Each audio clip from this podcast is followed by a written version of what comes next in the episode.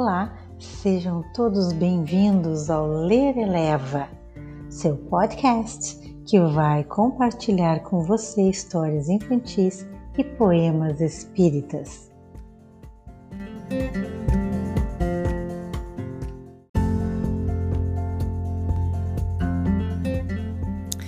A cada primeira segunda-feira do mês escolhemos um poema.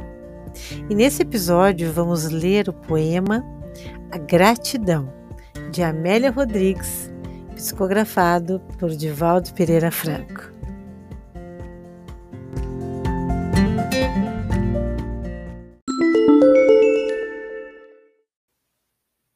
Gratidão. Muito obrigada, Senhor muito obrigada pelo que me deste. Muito obrigada pelo que me dás. Obrigada pelo pão, pela vida, pelo ar, pela paz. Muito obrigada pela beleza que os meus olhos veem no altar da natureza. Olhos que fitam o céu, a terra e o mar, que acompanham a ave ligeira que corre fagueira pelo céu de anil e se detém na terra verde, salpicada de flores em tonalidades mil. Muito obrigada, Senhor, porque eu posso ver, meu amor, mas diante da minha visão eu detecto cegos guiados na escuridão, que tropeçam na multidão, que choram na solidão. Por eles eu oro e para ti imploro comiseração porque eu sei que depois desta lida, na outra vida, eles também enxergarão. Muito obrigada, Senhor, pelos ouvidos meus que me foram dados por Deus, ouvidos que ouve o tamborilar da chuva no telheiro, a melodia do vento nos ramos do almeiro, as lágrimas que vertem os olhos do mundo inteiro ouvidos que ouvem a música do povo que desce do morro na praça cantar. A melodia dos imortais que se ouve uma vez e ninguém a esquece nunca mais. A voz melodiosa, canora, melancólica do boiadeiro e a dor que geme e que chora no coração do mundo inteiro. Pela minha alegria de ouvir, pelos surdos, eu te quero pedir porque eu sei que depois dessa dor, no teu reino de amor, voltarão a sentir. Obrigada pela minha voz, mas também pela sua voz, pela voz que canta, que ama, que ensina, que alfabetiza, que trauteia uma canção e que o teu nome profere com sentida emoção. Diante da minha melodia, eu quero rogar pelos que sofrem de afasia. Eles não cantam de noite, eles não falam de dia. Oro por eles, porque eu sei que depois desta prova, na vida nova, eles cantarão.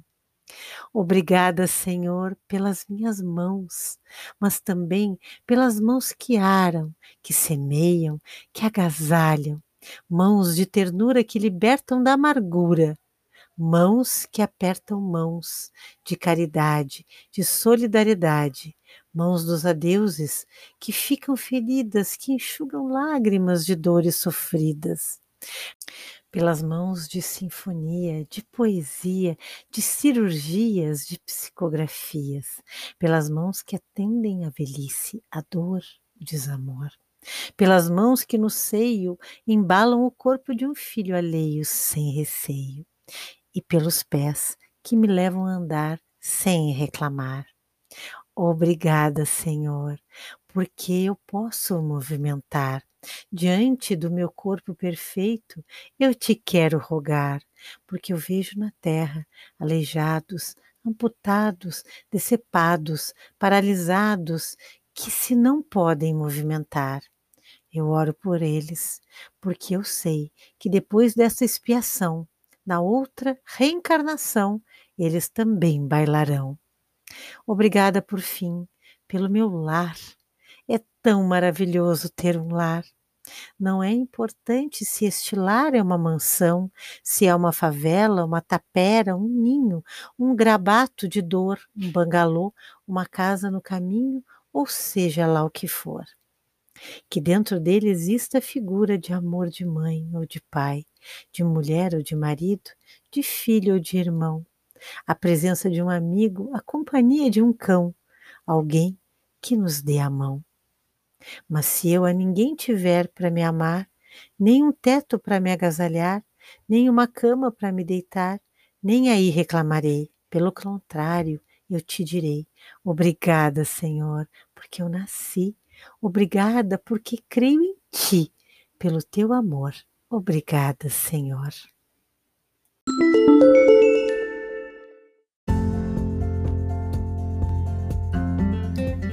Espero você no próximo episódio com a história O Grilo Perneta, de Roque Jacinto. Até lá!